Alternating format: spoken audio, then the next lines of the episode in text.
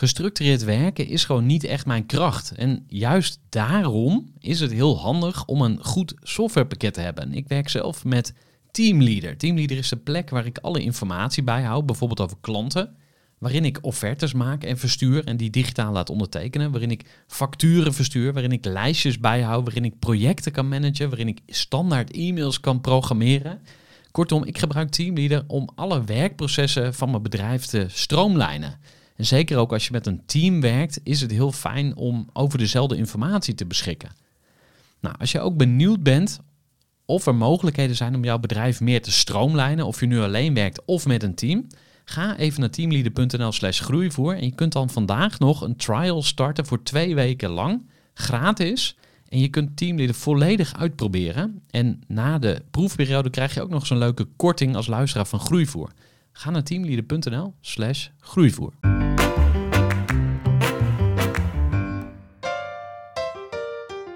Hey, wat leuk dat je weer luistert naar de Groeivoer podcast. Of misschien is dit wel de aller, allereerste keer dat je mijn podcast beluistert. Mijn naam is Gerard Tevelde en in de Groeivoer podcast voor ondernemers spreek ik met interessante mensen die iets weten van ondernemen. In deze aflevering ga ik in gesprek met Patrick Kikken. Patrick was vroeger radio-dj en nadat hij afscheid genomen heeft van die tijd in zijn leven is hij podcast gaan maken. Wat eigenlijk natuurlijk ook een vorm van radio is. Patrick maakt geen podcast voor ondernemers, maar een podcast over het non-dualisme en over stress. En zijn podcast heet Leven zonder stress. En de non-dualiteit podcast die heeft hij samen met Paul Smit. Super interessant ook. En uh, met Patrick had ik de afspraak dat we elkaar om de beurt zouden interviewen. Dus eerst mocht ik uh, Patrick gaan interviewen. En daarna ja, legde hij mij het vuur aan de schenen. Ik heb besloten om het gesprek in twee afleveringen op te splitsen. Dus als je het leuk vindt, kun je ook de andere aflevering gaan luisteren. En ja, waar gaan we het over hebben? Nou, van alles en nog wat. Uh, in ieder geval over het non-dualisme, over stress, over kinderopvoeden, over het samenvatten van de wereld in cijfers, over Eckhart Tolle. Als je die nog niet kent, zoek het even op, want dat is echt een interessante gast om uh, van te gaan lezen. En ja, er komt van alles voorbij. Uh, ook hele persoonlijke dingen over mij. Dus ja, als je dat wil weten, check it out. Ga even luisteren. Ik wens jou heel veel luisterplezier met deze aflevering met Patrick Kikken.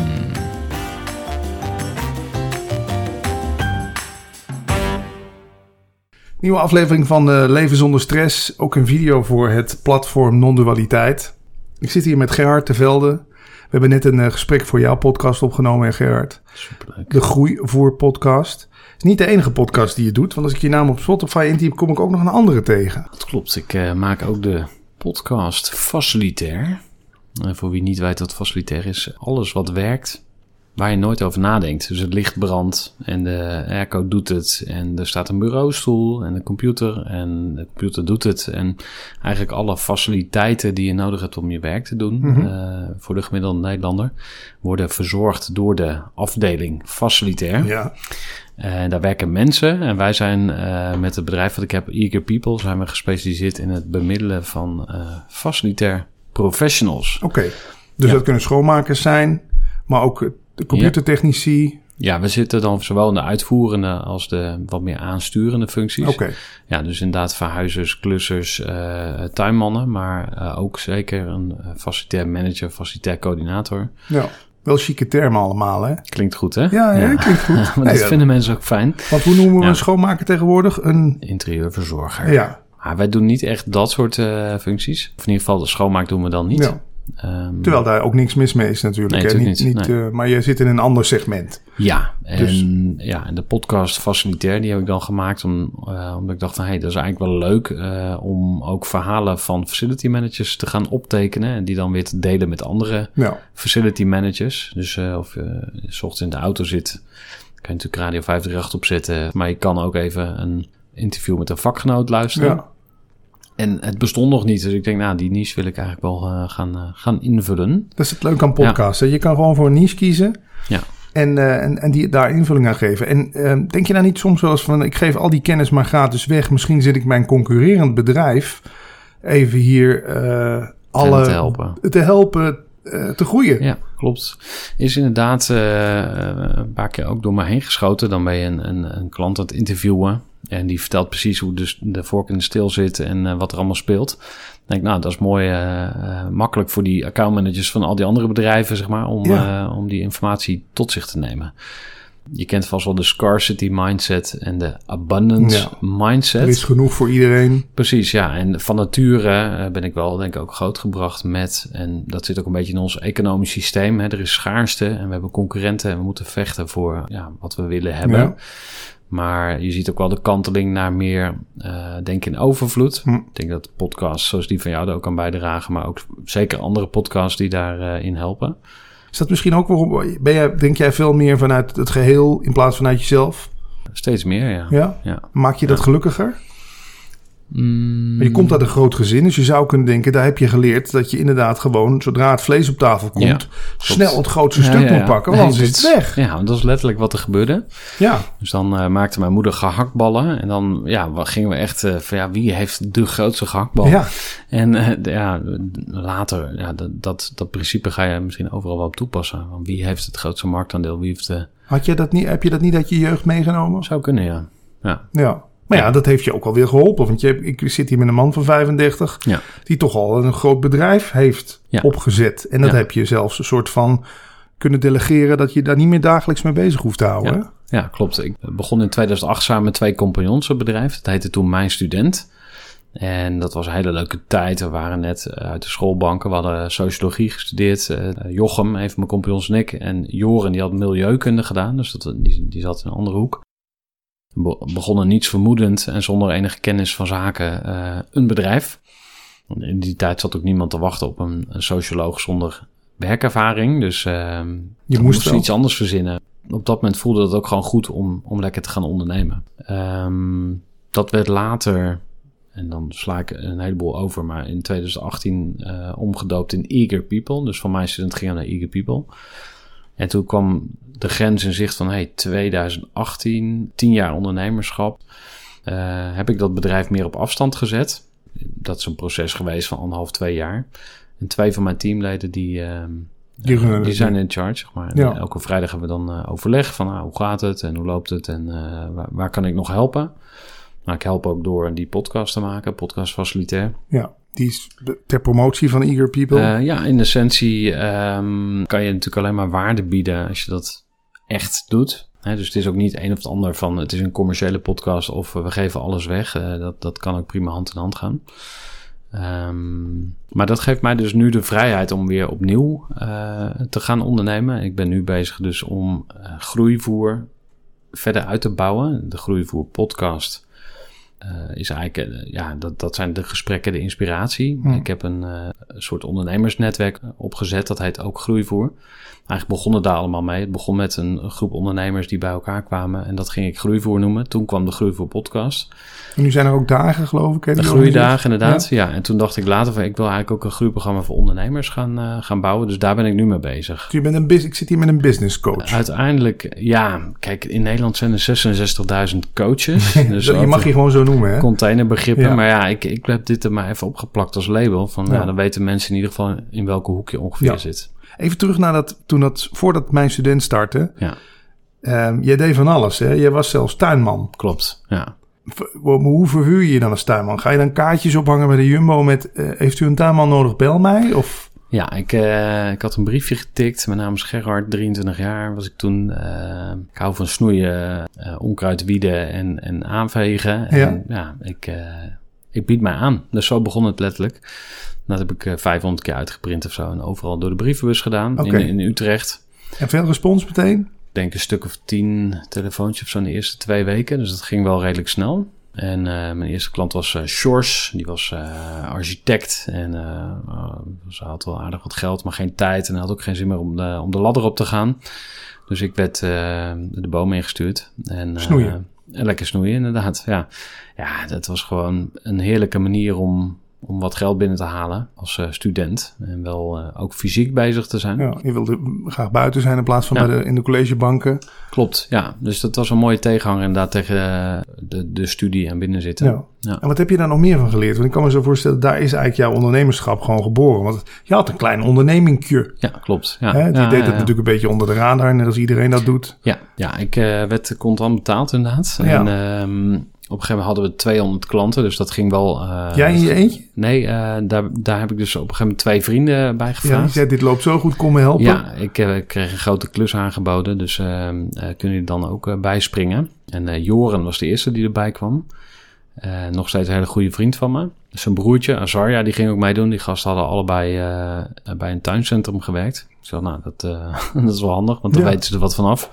En Jochem, dat was gewoon de brute kracht. Die wist echt eh, de ballen van, eh, van tuinieren. Dus dat was een goed team. Oh, cool. Ja, wat heb ik ervan geleerd? Nou, je Eh, komt ja, met verschillende soorten mensen. Er zullen ook dingen gebeurd zijn als mensen die hun afspraken niet nakwamen, die jullie Ja. niet betaalden, Oh ja, oh, klagen, eh, eh, weet ik het. Ja, je krijgt een soort eh sixth sense, zeg maar, voor, of een soort zintuig voor mensen die problemen veroorzaken. Dat weet je al op voorhand? Nee, we zijn daar echt meerdere keren met open, open, ogen in. Ja. Dan, Kun je ze een voorbeeld noemen? ehm, Je doet ergens een enorme klus. Je wordt natuurlijk niet vooraf betaald. Ja, we hebben niet zo heel veel wanbetalers gehad. Oké. Wel, ja, dat is niet helemaal waar. We hadden bijvoorbeeld, eh, met name met verhuizen, dan eh, kwamen er wel eens wat problemen. En dan hadden we iemand en eh, die zei, ja, nee, ik heb een grote villa en moet verhuisd worden en ik ga naar België. En nou, die hele verhuizing gedaan ter waarde van 3000 euro. En we hadden zelfs nog een boormachine daarachter gelaten. Zo van, dan konden ze die nog even gebruiken en dan zouden we dat later terugkrijgen. We hebben nooit meer wat van ze gehoord. En ja, eh, dat, dat soort dingen gebeuren dan. Eh, maar in al je naïviteit Ja, ja, stink je daar veel. gewoon in. Ja. Maar wat ik- Leergeld noemen we dat ja, dan, hè? absoluut. Ja, nee, daar heb ik heel wat van betaald. Maar het emotionele leergeld, dat doet veel meer pijn, weet je wel. Dus ik heb meer dan een half miljoen aan echt leergeld betaald. Ja, dus gewoon echt bedrijf. concrete euro's die Ja. ik eh, over de balk gesmeten heb. Maar het meeste verdriet en pijn heb ik toch al gehad van interpersoonlijke dingen. Dus als je eh, een, een eh, arbeidsconflict hebt met iemand, dat heb ik twee keer meegemaakt. Dan ga je achteraf ook op terugkijken en denk van ja, daar heb ik zelf ook een aandeel in gehad natuurlijk. Maar dat heeft me echt buikpijn opgeleverd. Ja. Terwijl geld is, ja oké, het is geld, maar daar krijg je geen buikpijn van. Met, je bedoelt meer vertrouwen onderling wat geschaad wordt? Of mensen die... Ehm, misschien heb je wel eens ge- gehoord van de term toxic people. Daar wordt veel over geschreven. eh, ja, als je erop op gaat zoeken, kom je, kom je veel, veel tegen. Maar toxic people zijn mensen die iedere keer in conflict komen met mensen. Hm. maar niet doorhebben dat dat gebeurt.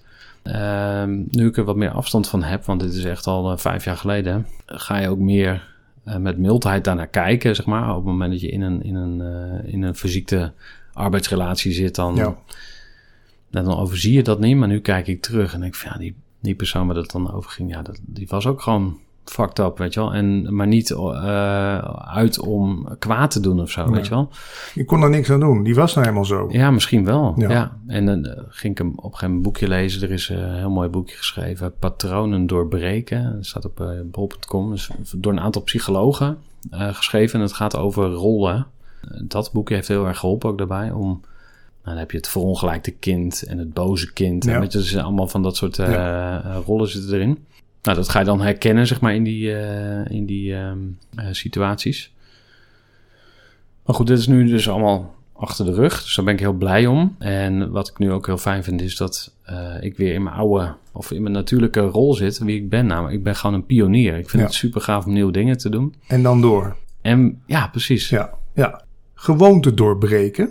Daar eh, heb je het ook over in een van je podcasts. Ja. eh, die op 31 december 2018 hebt opgenomen. Hè? Ja. Dus zo'n dag dat iedereen zo voornemens neemt. Ja. Ben je er inmiddels achter dat voornemens niet werken? Of werken ze heel langzaam? Of hoe is dat voor jou? Bijvoorbeeld, jij rookt niet, hè? Nee, Nee, je hebt wel een, een, een tracker om, hè? Fitbit. Ja. Fitbit om. Dus je lijkt me een hele gezonde jongen. Wat- is nou een gewoonte die jij hebt doorbroken dan? Ben je- ergens mee gestopt? ja. En hoe is dat Eh, gelukt? Nou, heel concreet. Te laat komen? Ja, roken. Nou, te laat komen, dat blijft een ding. Die, eh, je was hier toch mooi op tijd. Ja, Precies nu, wel inderdaad, maar eh, nog te vaak, zeg maar. Dus Ja? ik denk eh, toch wel 30% nog vallen. Dus dat zou een habit kunnen zijn. Een andere is roken. Ik heb tien jaar gerookt, maar daar ben ik mee gestopt. Ik denk nu aan bijvoorbeeld nagelbijten. Mhm. Weet je wel, dat is typisch zo'n zo'n zo'n zenuwtrekje... Ja. Wat, wat dan op een gegeven moment een manier is om spanning kwijt te raken of wat dan ook. Maar misschien een voor business meer ehm, relevant is bijvoorbeeld korting geven. Ja. Altijd maar iedereen te vriend willen houden kan ook een gewoonte zijn. Hmm. Of altijd maar mensen willen pleasen, dat kan ook een gewoonte zijn. En hoe, hoe doorbreek je die cycle? Dus als jij jezelf afhankelijk maakt van goedkeuring van anderen... ja. Dat is een recept voor ongeluk natuurlijk. Of in ieder geval, dat beperkt je. Hoe heb je dat doorbroken? Ehm, ja, ik ben veel gaan luisteren naar jouw podcast. nee. Uit gaan proberen, denk ik. Je ja, gaat het echt, ja, ik heb een soort onwrikbaar zelfvertrouwen gekregen. En dat, dat heb ik ook gekregen door die eh, arbeidsconflicten die ik gehad had. Ja. Want wat daar gebeurde, ik ging dat heel erg op mezelf betrekken. Ik dacht van, ja, fuck, ik doe iets fout. En dat Ja. zie je wel, het zal ook aan mij liggen. En ik ging dat helemaal bij mezelf zoeken. Tot ik op een gegeven moment erachter kwam van, nee, dit komt niet meer door mij. Of in ieder geval niet alleen door mij. En eh, we hadden het net even over, eh, je kan een oordeel over een situatie... Je kan er wel een oordeel over vellen, maar misschien als je wat verder in de tijd bent, dan heb je weer een ander oordeel. Mhm. Hè? Dus eh, die arbeidsconflicten, toen ik erin zat, dacht ik even van, ah, shit. En nu denk eh, je, hey, het heeft me wel heel veel duidelijk gemaakt. ja, want het Ja. heeft mij echt geleerd van... I'm the good guy Ja. here. Weet je ik ben niet Ja. perfect en ik ben niet 100% goed. Maar ja, ik weet niet, het heeft me heel veel... eh, echt een hele krachtige basis gegeven. Ja. En ook omdat ik gewoon weet dat ik vanuit liefde handel... en ook eh, vanuit egoïsme en zelfbevestiging... maar ook vanuit liefde. ja. Je bedoelde het goed. Ja. Ja.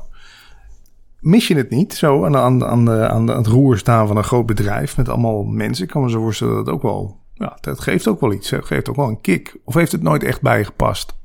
Nou, als ik terugkijk op de periode dat ik eh, nog echt actief in bedrijven meedraaide, dan eh, eh, zie ik daar wel veel ego bij mezelf. Dus dan kwam ik aanrijden. Ik rijd toevallig een BMW. Eh, vind ik ook leuk om dan juist mensen voorrang te geven in het, in het verkeer, weet je wel. Om extra beschaafd te rijden. Ja. Om even iedereen die dan meteen een oordeel heeft. eh, van, ja, Of een BMW kan ook rijden? anders, eh, ja, mensen. Ehm, maar eh, dan had ik een mooi, mooi overhemd aan en een mooi jasje. Ja. En dan had ik een pochetje. ja. En dat heeft een jaar, anderhalf, eh, anderhalf jaar of zo. Je was iemand, Eh, hè? Ja, precies. En, en dan op een gegeven moment had ik meer afstand van mijn bedrijf. En dan eh, kwam ik op een gegeven moment binnen. En dan, dan hoopte ik van dat iedereen even op zou kijken van... Oh, daar is die, weet je wel. Maar dan gebeurde er niks. En dan dacht god, nou, kut. Ik ben eigenlijk helemaal niet belangrijk. En dan, eh, daar, maar daar evalueer je dan ook weer in. Denk ik, oh ja, oké, nou, oh, Hmm. hmm, prima. Mooi. Eigenlijk, eigenlijk is dit wat ik wil, want ik wil misbaar zijn. Dus Ja. je moet niet lullen als je onmisbaar wil maken in je bedrijf. En niemand mis je, weet je wel. Fucking deal with it. Daar vraag je dus om. Dus Ja. dan krijg je het ook. Ja. Ehm, je hebt dus ooit 500.000 euro verbrast, had ik opgeschreven. Klopt, ja. Ehm, in hoeverre eh, heb je jezelf daar de schuld van gegeven?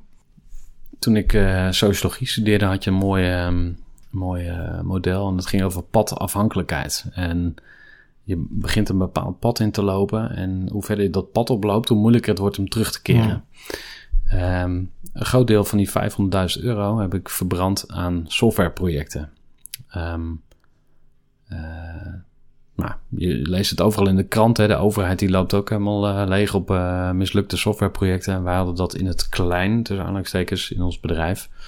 En dan ga je dus 10.000 euro uitgeven. Ah, nou, we hebben er al 10.000 euro. Nou, 20, 30, ja. 40, 80. We kunnen niet meer terug. 120. Weet je, wanneer ga je het dan afbreken?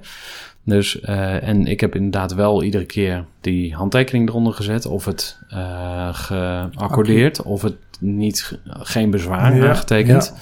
Ik moet even aan Tony Robbins denken, die dan eh, de uitspraak gebruikt: You get what you tolerate. Dus ook als je iets niet actief accordeert, maar je er niet tegen verzet, Ja. dan- dan is het alsnog Ja. een, een, een, een feit. Voel ik me er schuldig over. Misschien vooral naar mijn vrouw toe. Want heeft het voor, moesten jullie kleiner gaan wonen? Of, eh, Nou, dat, nog, dan, dan, dat, dat niet. En we wonen op een hele leuke plek. Maar zij heeft mij altijd gesteund. En ik heb altijd gezegd van... nee, maar schatje, ooit komt het goed financieel voor elkaar. En dan kunnen we een mooi huis kopen. klappertje. En, ja, en Dat kwam niet. Eh, nee. En dat komt nu wel. Ik bedoel, dat, dat, dat gaat de komende jaren veranderen.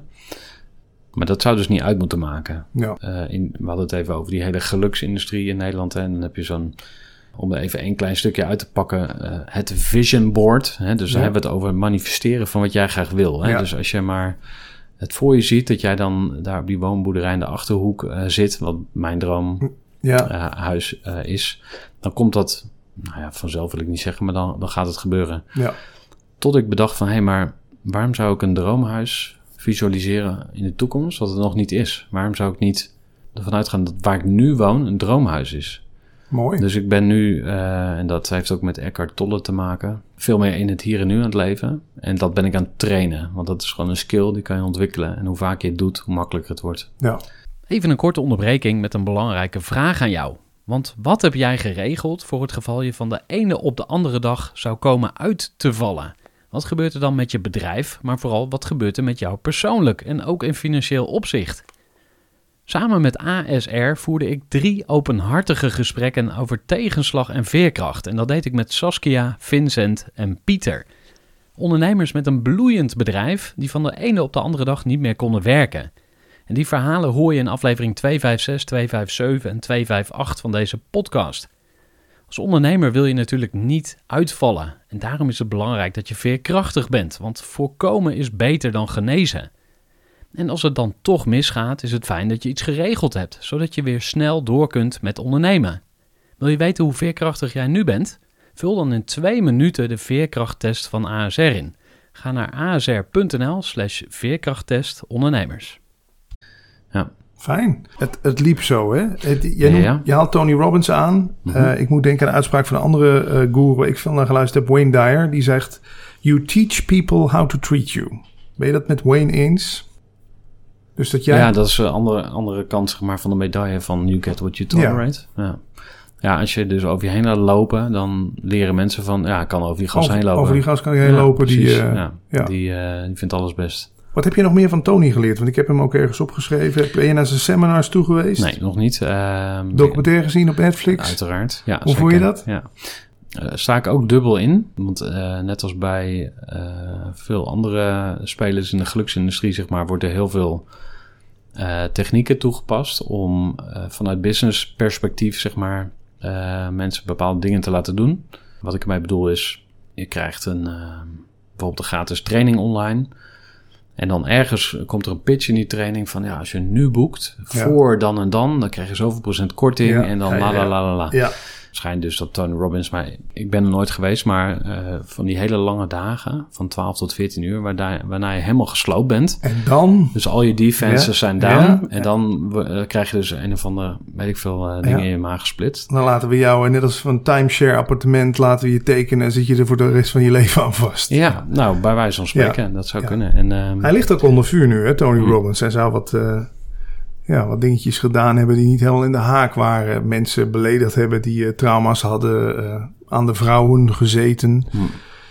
Ja, ik heb daar zelf natuurlijk ook wel vaker over. Dat, dat, dat soort succesgoeroes, verkopen die niet eigenlijk een, een wassen neus? Ik bedoel, kan, jij, kan, ik jou, kan ik jou succesvol maken? Als jij maar naar mij luistert, kan dat? Kan jij iemand anders succesvol maken?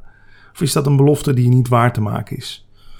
Ik denk dat iedereen het zelf moet uitvogelen of zo. Maar jij kan mij wel uh, op een bepaalde, uh, een bepaalde kant op sturen, zeg maar. Een bepaalde... Inspireren. Ja, precies. Dat je een soort van stepping stone bent voor iemand ja. anders. Dat, dat geloof ik wel, ja. Maar die beloftes worden wel gedaan, hè? Van luister naar mij, ik zorg ja. ervoor dat jij miljonair wordt. Ja, omdat mensen dat willen horen natuurlijk. Ja? Ja, dus in die zin bedienen alle succesgoeroes ook gewoon de markt. Van, joh, iedereen ja, wil blijkbaar diezelfde illusie nastreven. Ja. Prima. Uh, nou, gaan we daar toch een mooi programma op schrijven. En uh, als de vraag is, ja, dan... Uh, het is natuurlijk allebei vraag en aanbod. Mm. Um, maar jij belooft mensen dat niet, hè? Want jouw podcast heet de Groeivoer Podcast. Dus ik weet, in ondernemen is alles gericht op groei. In, ja, hè? Groei van wat? Dat, dat is de ja, vraag. Het is dus niet alleen om winst. Nee, ik uh, geloof wel dat... Um, kijk, ik begin uh, als ik met ondernemers werk... Uh, met een soort van analyse van... ja, waar sta je nu? En dan pakken we het welbekende Wheel of Life... wat een bekend zelfhulpmodel is... En dan gaan we gewoon kijken van, ja... Um, Cijfers die je geeft. Ja, hoe sta je ervoor qua relaties, qua ja. gezondheid, qua uh, spiritualiteit, qua uh, financiën, zelfontwikkeling, al dat soort dingen. Dan ga je kijken, ja, waar zit nou het grootste uh, gat of lek of probleem of wat je wil fixen? Of waar zit de grootste kans die je wil benutten? Dus kijk echt wel breder dan alleen maar het laten groeien van je, van ja. je winst, zeg maar. Maar ik zie wel dat de eh, misschien nog te veel ondernemers zijn in Nederland die gewoon ingerold zijn, niet zo commercieel zijn, zichzelf tekort doen, te lage tarieven rekenen, Korting eh, geven. Ja, heel veel korting geven en ja, ik wil niet eh, als een soort van Robin Hood overkomen, maar de ondernemers die goed voor zichzelf zorgen, die redden zich wel. Maar ik vind het juist wel cool om ook die ondernemers te helpen die eigenlijk te weinig hebben, dus die te weinig geld hebben. Niet om dat geld dan bij elkaar te schrapen en, en op die hoop geld te gaan zitten en te gaan roepen of, of dan dat, dat te gaan zitten oppotten. Maar om dat geld te gebruiken om, om met je gezin te zijn of leuke dingen te doen. Hmm. Of ehm, gevoel van veiligheid creëren. Of ehm, met geld kan je ook goede dingen doen. Hm. Je kan zeggen van oké, als je te veel geld hebt, dan kom je in de gevarenzone. Maar in mijn beleving zijn heel veel ondernemers echt nog mijlenver verwijderd van dat te veel punt. geld hebben, ja. Ja, ik ken gewoon mensen die, die zijn, weet ik veel, vertaler Frans. Mhm. En die zijn iedere maand weer aan het sappelen om rond te komen. Nou, Of iemand die eh, ontwerper is en die eh, makkelijk twee keer zoveel kan eh, vragen per uur. Maar dat gewoon. Niet doet. Maar, en dan is er dus Ja. niemand die dan even zegt van: hé, Ja. hey, maar gast, you're worth it. Ja. Oh, sorry voor de, dat ik die slogan er dan eh, bijhaal. van L'Oreal. Omdat hij weer een hele foute associatie heeft met de Omdat je beauty-industrie. Ja. Ja, maar je snapt wat ik ermee Ja. bedoel. En ik meen het ook oprecht. Ik maar vind- begint het daar niet ook gewoon? Wa- Wat vind ik mezelf waard? Ik bedoel, als, ik, als ik mezelf een waardeloos piece of shit vind, Ja. dan haal ik het niet in mijn hoofd om veel geld voor mijn diensten te vragen. Dan Nee. ben ik al blij dat jij überhaupt met mij in zee wil gaan. Dus je bent eigenlijk bijna ook een soort psycholoog die bij mensen hun beperkende overtuigingen naar boven probeert te krijgen. Ja, als ze ervoor openstaan. En dat kan ook lang duren. Het kan ook heel snel gaan. En ik, ik probeer me daar ook, of ik ben daar bescheiden in, laat ik het zo zeggen, want ik ga niet over anderen.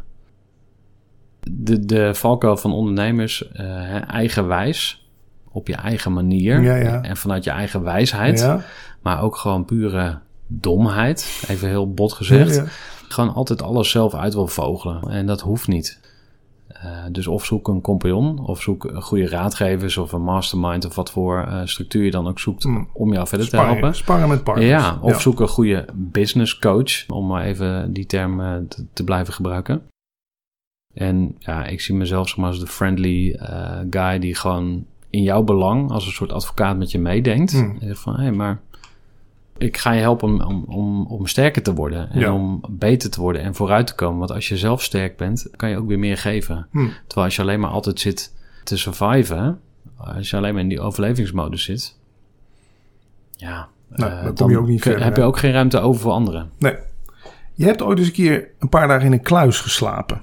Ja, klopt. Ja. Waarom deed je dat? Waar was dat? En wat heeft het je gebracht? Laten we Ja. beginnen met...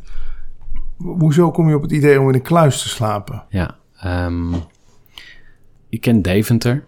Ja. En dicht bij Deventer ligt een, eh, een gehucht of een, een dorp dat heet Diepenveen. Mhm. En daar staat een klooster. En eh, dat was een hele actieve kloosterorde. En dat is natuurlijk steeds kleiner geworden. Want er steeds minder mensen gingen het klooster in. En die kloosterorde die is uiteindelijk met een man of zes of acht eh, overgebleven. Die zijn vertrokken naar Schiermonnikoog. En daar is ook een documentaire over gemaakt. Over die monniken die naar Schiermonnikoog gingen. Als je dat googelt, ik weet even de naam van de docu niet meer. Maar er was daar ook een kluizenaar. En die heette David. En die woonde apart van het klooster. Dus hij, hij zat zeg maar niet in de kloosterorde, maar hij woonde in een soort eh, ja, bungalow. En dat, eh, een huisje bij het klooster. En dat noemen ze de, de Davidskluis. David was 2 meter 10 of zo. Dus echt een enorme kerel. Die deed de hele dag echt helemaal niks. Vogeltjes voeren, een beetje lezen. Hij had helemaal geen contact met mensen. Dus zijn boodschappen werden één keer per week achter een luikje gezet en dan ging hij dat halen. Nou, de ideale plek om je even terug te trekken. Ja, en jezelf Eh, tegen te komen. Ja, precies. Dus daar ben, ik, eh, daar ben ik een aantal dagen naartoe geweest. Ik ben zelfs meerdere weekenden geweest en dat is echt heerlijk. Dat is Ook echt op die manier? Geen contact met mensen? heel eerlijk. Nee. Nee. ik, eh, mijn broer woont in Deventer, dus ging ik dan eh bij eten en zo. Ik ga wel een keer een stilte retraite doen. Dat wil ik gewoon nog heel graag een keer eh, uitproberen, zeg maar. De stilte, die is doodeng. Wat ga je daar aantreffen? En ik weet niet of jij daar ervaring mee hebt, of misschien wel luisteraars die daarop willen reageren van, hey, wat Ja. heeft de stilte met je gedaan? Want ik heb het nog nooit echt opgezocht eh, in de stilte retraite. Nou, het is enorm confronterend, hè? Je, je, bedoel, je hebt geen afleiding meer. Dus alles wat in je huist komt naar boven. Alles wat je zo probeert krampachtig niet te voelen of niet te denken. Hup, het ziet zijn kans schoon om jou te overvallen. En ja, ze noemen het ook een soort reinigingsritueel natuurlijk. Hè? Ik bedoel, niks blijft meer verschonen eigenlijk. Want ja, ja, het, is, het schijnt. Ik, bedoel, ik heb zelfs een filosoof ooit wel eens horen zeggen. Alle problemen in de wereld komen voort uit het feit dat niemand vijf minuten lang in een lege kamer stil op een stoel kan zitten. Daar, daar begint het. Hm. Als je dat al niet lukt, vijf minuten lang stil in een, op een stoel zitten, niks doen. We zijn doeners, hè, bij mensen. Maar in die dagen deed je, kwam je wel een beetje tot rust? Of wat, wat deed je? Nou ja, op een gegeven moment ga je kuchen om te testen of je oren nog doen. Weet je, je denkt, oh ja, oké, mijn oren doen nog. Het is daar heel stil en Ik kan het je echt aanraden. Als je echt, uh, ik heb het Erik Smithuis, die jij uh, ook uh, gesproken hebt, heb ik het ook aangeraden, want die is nu bezig met een nieuw boek. Ja. Ik zei, hij zocht een schrijvershuisje. ik zei, oh, ga daar nou gewoon een keer naartoe. Kost geen rol. En het is echt een cadeautje aan jezelf. Ja. Ik ken zelfs nog een stapje verder. Um, dat doen ze ergens in Drenthe, geloof ik bij de gewijde reis, daar hebben ze um, een bungalow, maar die is ook helemaal, die is geluiddicht, maar die is ook geblindeerd voor 98%. Zo. Vroeger deden ze dat dus. Vroeger gingen, uh, uh, dus gingen mensen de, ja, daar was een naam voor. Dan gingen ze de, ja, de duisternis in eigenlijk, de, hmm. de, de, de grot in. Ja dat is nog een stap verder. Hè? Dan heb je dus ook geen visuele prikkels het meer. alsof je terug de aarde ingaat of zo. Ja, je hebt een, een, uitspraak in de Bijbel. Uh, ashes to ashes, dust ja. to dust. Stof zijt gij en tot stof zult gij wederkeren. Ja. ja, dus dat doet me aan denken. Misschien is dat nog wel iets. Ik, ik pak maar even mijn uh, gegevens erbij. Je had het er ook nog over met uh, Tony Robbins... dat hij het heeft over um, Eisenhower box. Wat bedoelde mm -hmm. die daarmee? Als we toch in de termen van kluis en boksen zijn. Ja. Wat ik, eh, wat ik wel mooi vind om te beseffen is dat, en dat is wel eh, een soort droste effect wat ik nu ga zeggen, maar er is iets zoals een cloud van ideeën. Dus ja. um, een idee is niet van één persoon. Nee. Dus er zijn gewoon ideeën en jij pakt gewoon continu uit allerlei laadjes, pak je gewoon ideeën. Dus die disclaimer maak ik vaak als ik, als ik mensen citeer, zeg maar van ja, Tony Robbins heeft het ook niet zelf bedacht. De Eisenhower box die komt bij uh, Dwight Eisenhower vandaan en die zegt eigenlijk van je hebt twee dingen, je hebt urgent en belangrijk. En daar kun je dus vier smaakjes mee creëren.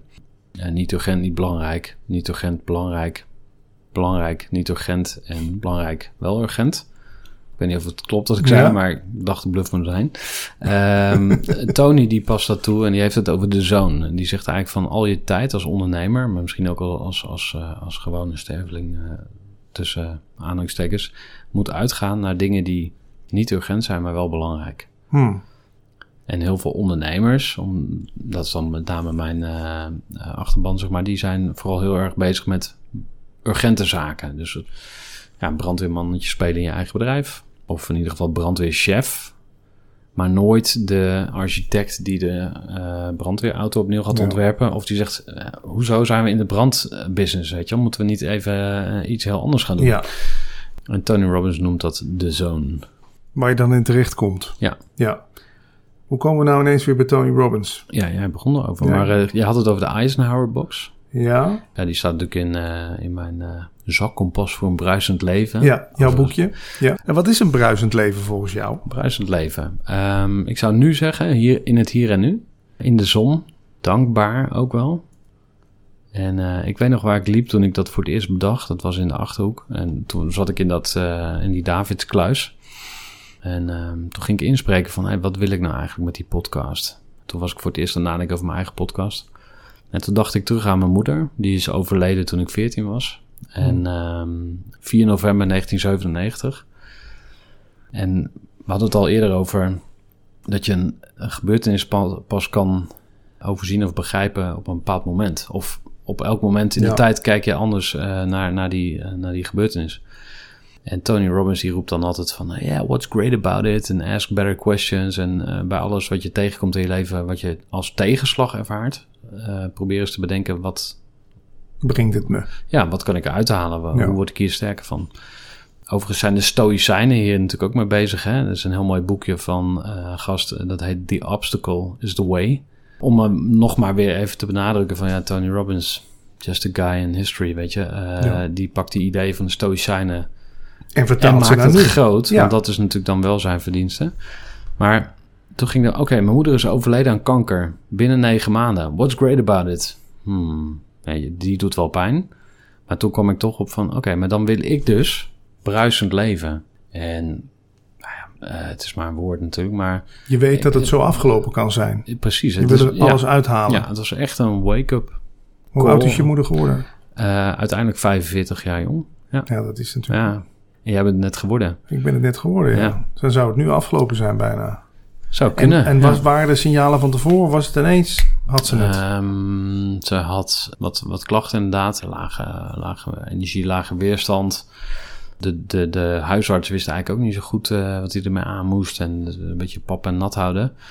En op het moment dat het ontdekt werd, was het... eh, want mijn moeder had darmkanker en eh, was het gezwel ter grootte van een sinaasappel. Zo is dat het aan ons verteld. Hebben ze weggehaald. Toen zei dit uit. Chemotherapie. Toen kreeg ze een hersentumor. Die hebben ze ook nog weggehaald. En toen is het weer uitgezaaid. En toen was het uiteindelijk binnen negen maanden over. Maar om je een beeld te geven, zeven kinderen. In de die- leeftijd van... Van 4 tot eh 23 dan. Nee, iets ouder. Eh, mijn broertje was een jochie van 4, weet je wel. Mijn zusje was een meisje van 10. Ik was een jochie van 14. En Ja. zo kan ik nog even doorgaan. Ja. Een fucking krater die geslagen wordt. Ja. Dan kan je met allerlei filosofisch eh, gelul aan, Ja. aan, aankomen. Maar dit is gewoon pure pijn, verdriet. ja. Onzekerheid, Eh, onveiligheid. Alles. Noem alles maar op. Ja, ja. En Wat, natu- ja. wat deed het met jou? ja. Mijn narrative, want mensen vertellen verhalen over Mhm. zichzelf en willen die geloven. Dus je hebt altijd een verhaal over jezelf. Mijn, mijn verhaal is, ik vind dat ik er redelijk goed uitgekomen ben, voor zover dat mogelijk is. Heeft het jou meer self-made gemaakt? Die denkt, ja, ik ben nu gewoon op mezelf aangewezen? Of Misschien wel. Ik, ik, ik zit wel eens te zoeken van, zijn er dingen die ik ehm, doe, onbewust? Omdat mijn moeder is overleden. Dus bijvoorbeeld, ik, ik mag graag eh, even een soort bourgondische levensstijl, weet je wel. Omdat het- twee, thuis vroeger hadden we twee of drie plakjes kaas bij een boterham. Ik moet altijd acht of twaalf, weet je wel. Van, waar komt dat vandaan?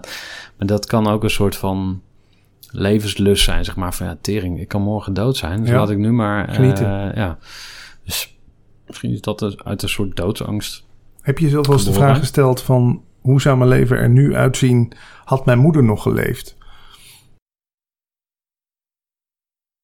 Ja, nou, ik ben natuurlijk eh, 15 april dit jaar voor het eerst vader geworden.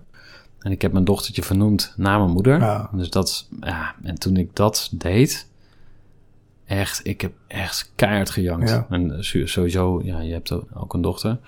Ehm, die, die, die bevalling is natuurlijk heel intens. Eh, bij, bij ons gebeurt het ook in de nacht, zoals het meestal gebeurt. En de hele nacht eh, ben je dan wakker, een emotionele rollercoaster. En gek genoeg, want wij wisten niet wat het zou worden, jongen of meisje. Ah, Toen kwam het eruit. En toen zei, eh, zei de arts van, eh ah, willen nog weten wat het eh, is? Ik zei, oh ja, oh ja, weet je, want daar, was de, daar ben ik dus, op, wij waren er helemaal niet mee bezig. Ik ben gewoon blij dat het eruit is. het gezonde kind. Ja, en toen zei, toen zei de arts, het is een meisje. Ja, grote teleurstelling natuurlijk. Nee, geintje. Ja. Nee, maar ehm, en toen zei ik, ja, en we noemen haar Fine Riet. En toen ging janken. En toen dacht ik echt van, wauw, wat mooi. Maar weet je, daarom geeft mij dat, eh, wat mij heel veel eh, kracht, energie, ja, onbeschrijfelijk eigenlijk. Ik kan het in woorden niet uitdrukken, maar ik vind het zo mooi dat het leven doorgaat.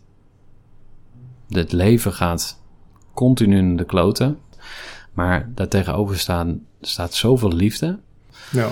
Dat is dan een manier om misschien de dood van je moeder ook te kunnen plaatsen of te verwerken. Of Eh, eh, Het gaat gewoon door. En dat vind ik mooi. Dat, ehm, en misschien, misschien zit de ziel van mijn moeder wel in mijn dochter. Of misschien is mijn moeder er nog wel. ja. Op onze bruiloft hadden we een strak blauwe hemel. En op het moment dat wij met z'n allen bij elkaar stonden met het hele gezelschap. En Pauline en ik stonden op een tafel met een glas champagne in de hand. En iedereen stond eromheen ook met champagne in de hand. En op een gegeven moment wees iemand naar de hemel en die zei: Kijk, een, een ronde regenboog. Ik weet niet of je wel eens een ronde regenboog, dat is een soort halo. Ja. En toen zei iemand anders: Ah, dat is je moeder, Gerard, dat is je moeder. Ah. En dan kan een cynische motherfucker die zegt: Ja, ja, dat is gewoon een natuurverschijnsel en eh, zo werkt dat. Hm. Prima. Maar jij wist wel Dus- beter. Ja, Hey, ik heb. Nou, Je heel- durft erin te geloven. Ja. Misschien is het wel een knipoog van moeder. Ja. En ze is er even bij. Maar maakt het uit of het waar is of niet? Nee, maakt nee het nou zeker echt voor een kind zo. En dat vind ik ook zo mooi. Voor kinderen is het gewoon de, de prinses kust de kikker. En de kikker wordt een prins. Dat vindt de kind gewoon de normaalste zaak van de wereld. Want in de wereld van een kind kan, is alles mogelijk.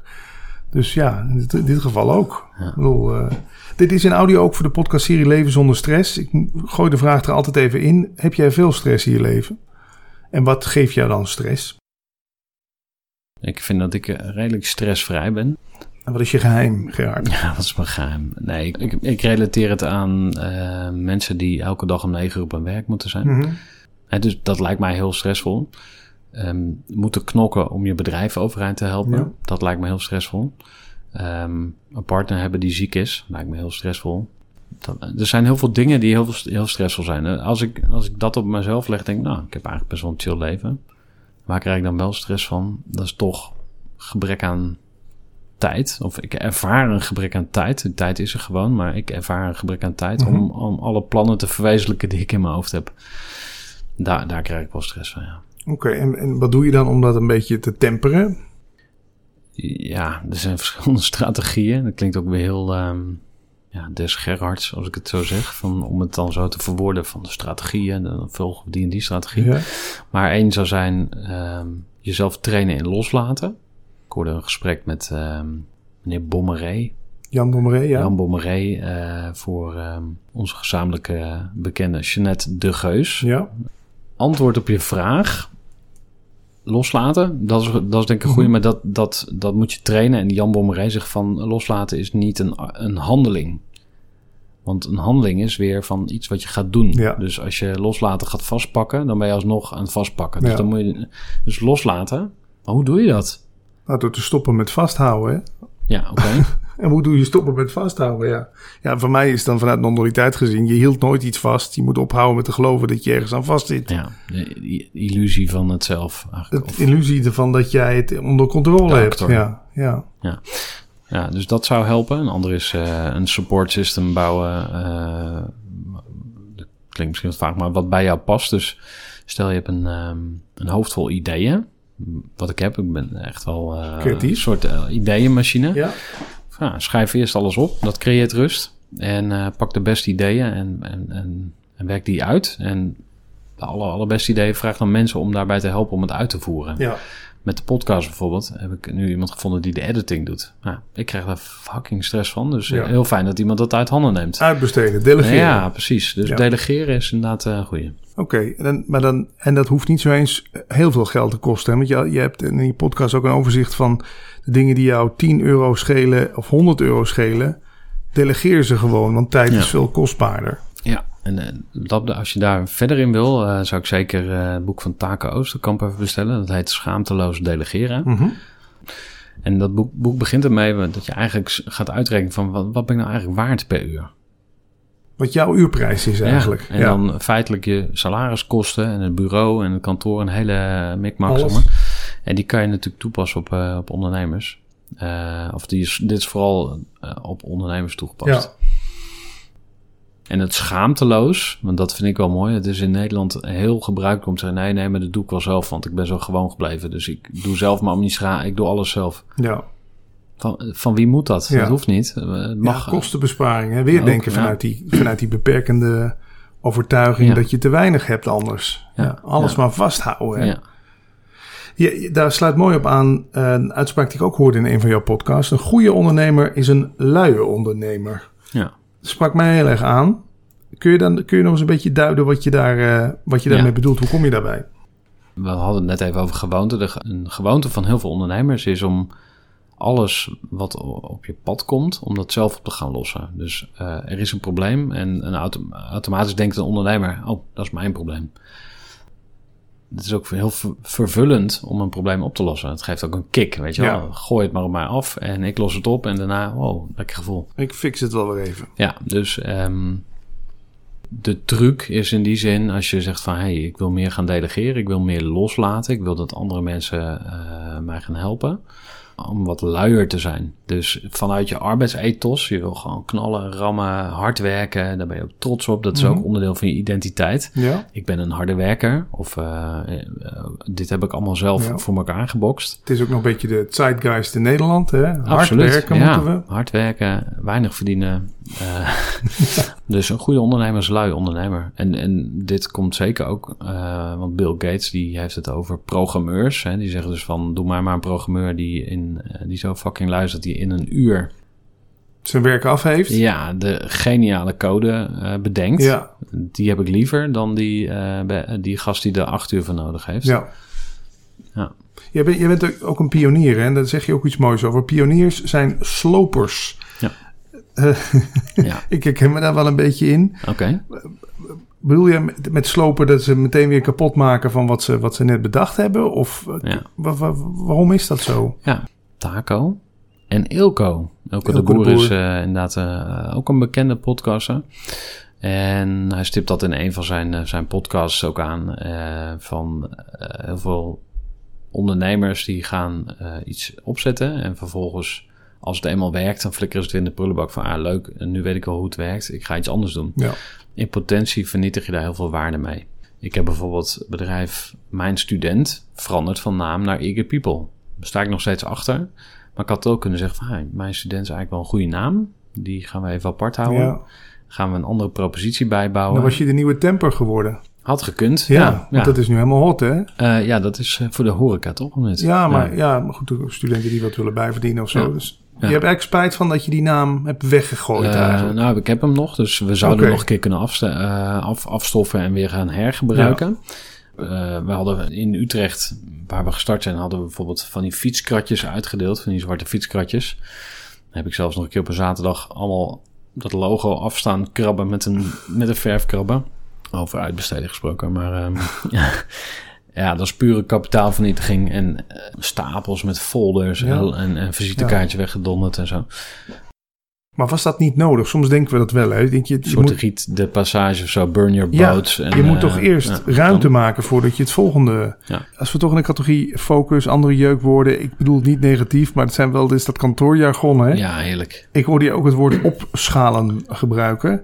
En ik heb eerder gesproken met een man die zichzelf uh, de Nederlandse vertaler van de 4-Hour Workweek vindt. Oh, vertel. Die man is misschien voor jou ook nog wel interessant. Uh, hoe is zijn naam nou alweer? Het is een man die over heel de wereld uh, um, reist nu ook. Maar die heeft het ook de hele tijd over een schaalmodel. Schaal, je moet iets schaalbaars in de wereld zetten. Wat je dus, ja, zoals ik het vertaal, gewoon iemand anders kan laten doen. En jij verdient er toch nog geld aan.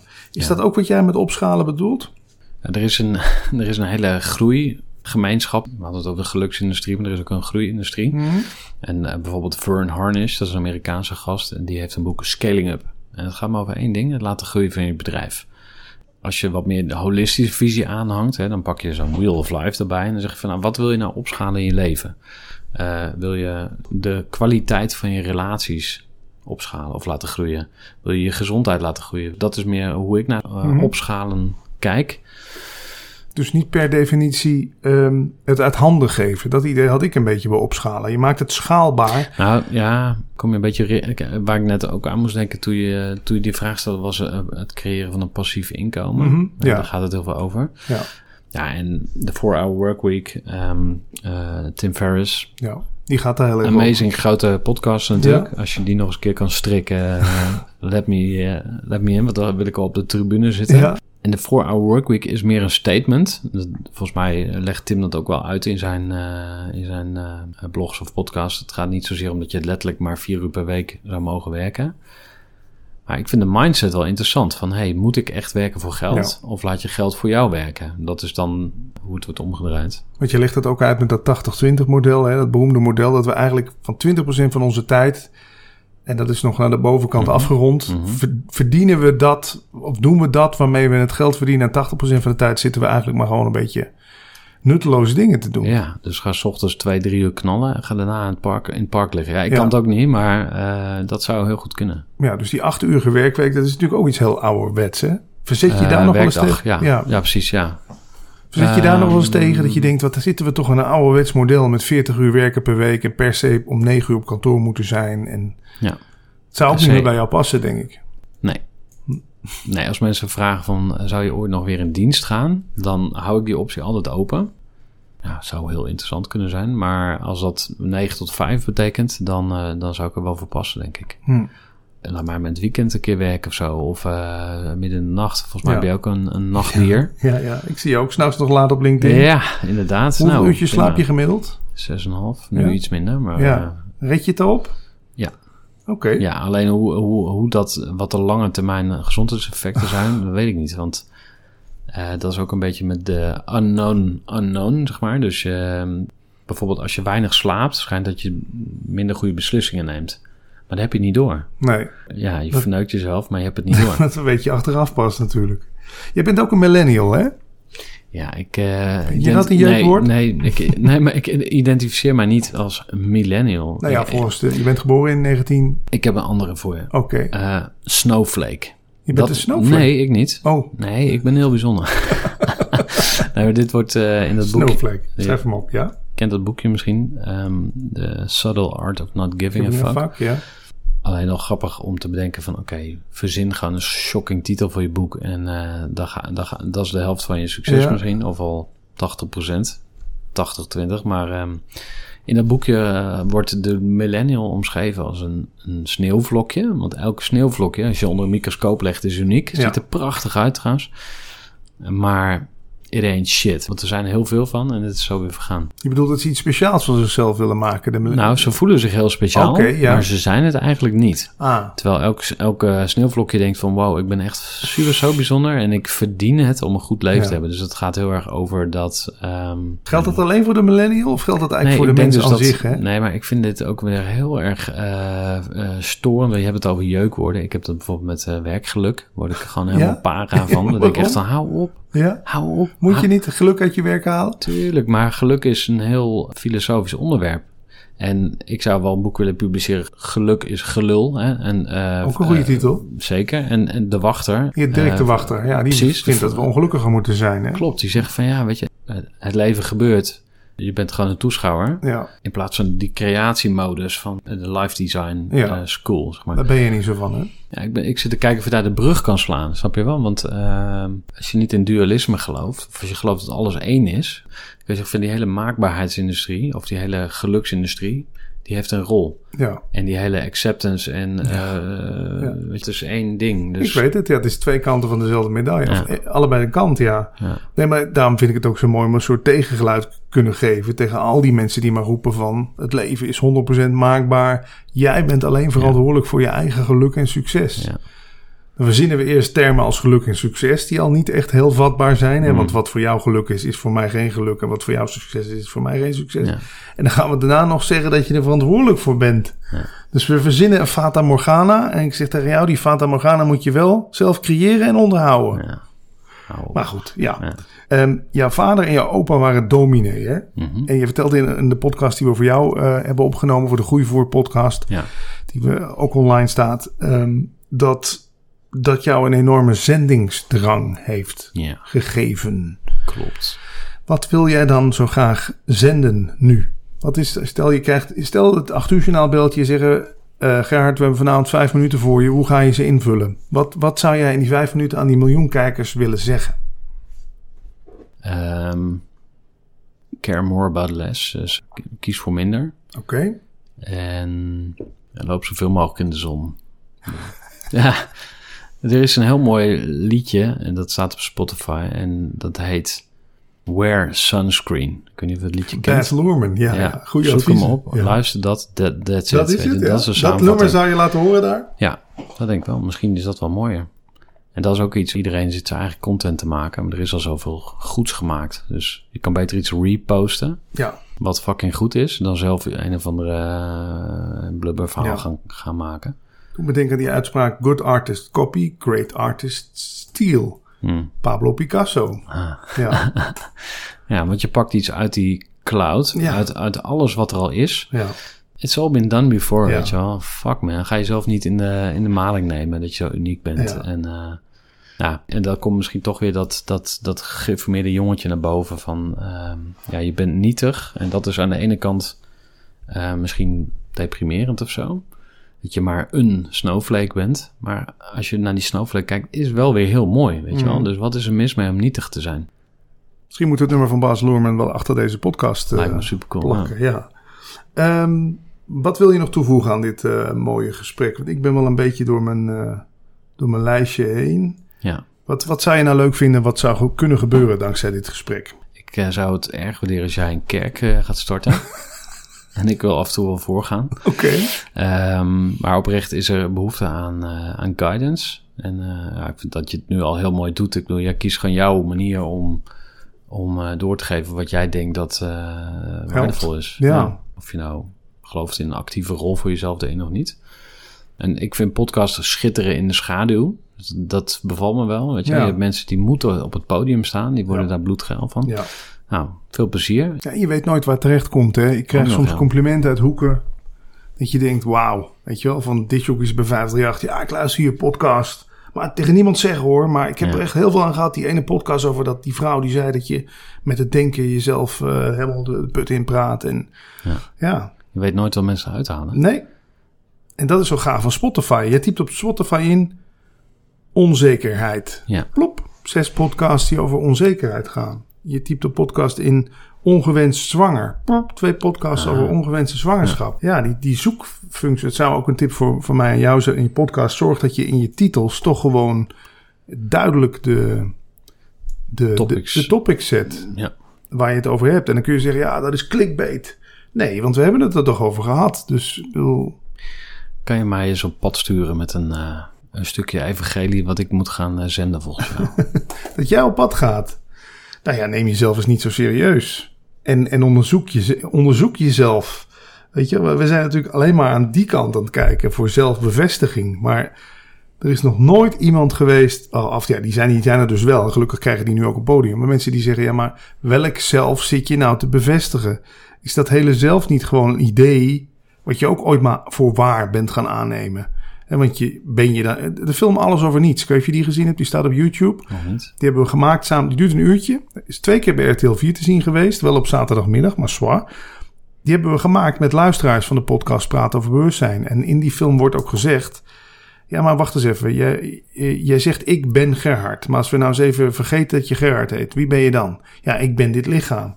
Oké, maar als we je armen eraf halen en je benen... ben- ja, dan ben je dus nog steeds... Rompie. Ja, een rompie. Oh, dan is dit rompie is dan nu. Dat is wie jij bent. En zo, zo wordt het daar helemaal uitgelegd dat er in jouw hersenen eigenlijk geen plek is die gereserveerd is voor het idee een ik te zijn, een individu. Dat dat meer een soort afspraak is die we met elkaar hebben. En ook een overlevingsmechanisme dat je je niet laat opeten door die tijger. Maar die tijger is er natuurlijk al lang niet meer die ons opeet. Dus gaan we dan maar de buurman zien als bedreiging. Of die collega, hè? of die man die meer bereikt heeft als jij. Ja. Nou ja, dat zou mijn stukje evangelie zijn. Dat mensen eens even een beetje die ik-zucht loslaten. Altijd maar met jezelf bezig zijn. Ja, Amen. amen. Dankjewel voor eh, deze toevoeging aan mijn vindtocht. Ik, Ja. ik ben gestopt om te Oh, zeggen, ik ben op zoek, ik ben eh, aan het vinden. Ja, Ja. nou ik hoop dat je er hier iets, eh, iets uithaalt. En dan gaan we nu maar even luisteren naar Baz Luhrmann met eh, Everybody's Free to Wear Sunscreen. Want die bedoel je.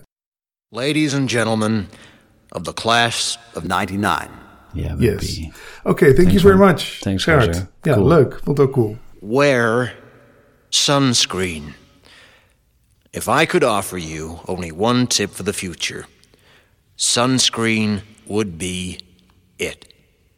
The long term benefits of sunscreen have been proved by scientists, whereas the rest of my advice has no basis more reliable than my own meandering experience.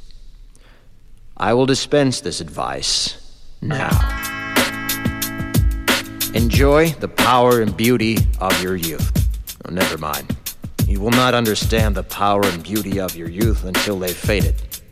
But trust me, in 20 years, you look back at photos of yourself and recall in a way you can't grasp now how much possibility lay before you and how fabulous you really looked. You are not as fat as you imagine. Don't worry about the future. or worry, but know that worrying is as effective as trying to solve an algebra equation by chewing bubblegum. The real troubles in your life are apt to be things that never crossed your worried mind, the kind that blindsides you at 4 p.m. on some idle Tuesday. Do one thing every day that scares you. Sing.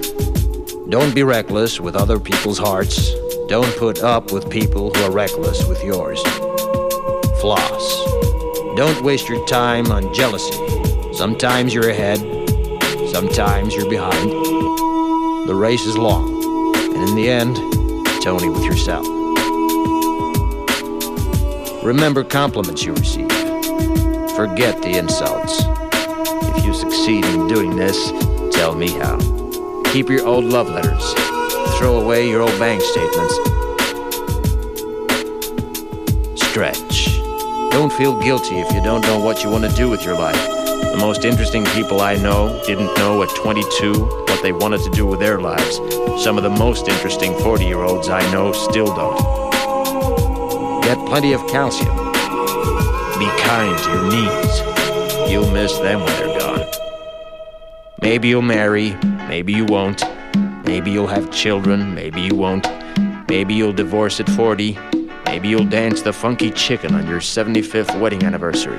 Whatever you do, don't congratulate yourself too much, or berate yourself either. Your choices are half chance. So are everybody else's. Enjoy your body. Use it every way you can. Don't be afraid of it or what other people think of it. It's the greatest instrument you'll ever own. Dance. Even if you have nowhere to do it but in your own living room. Read the directions, even if you don't follow them. Do not read beauty magazines. They will only make you feel ugly. Gestructureerd werken is gewoon niet echt mijn kracht. En juist daarom is het heel handig om een goed softwarepakket te hebben. Ik werk zelf met Teamleader. Teamleader is de plek waar ik alle informatie bijhoud, bijvoorbeeld over klanten. Waarin ik offertes maak en verstuur en die digitaal laat ondertekenen. Waarin ik facturen verstuur, waarin ik lijstjes bijhoud, waarin ik projecten kan managen, waarin ik standaard e-mails kan programmeren. Kortom, ik gebruik Teamleader om alle werkprocessen van mijn bedrijf te stroomlijnen. En zeker ook als je met een team werkt, is het heel fijn om over dezelfde informatie te beschikken. Nou, als je ook benieuwd bent of er mogelijkheden zijn om jouw bedrijf meer te stroomlijnen, of je nu alleen werkt of met een team, ga even naar teamleader.nl slash groeivoer en je kunt dan vandaag nog een trial starten voor twee weken lang, gratis.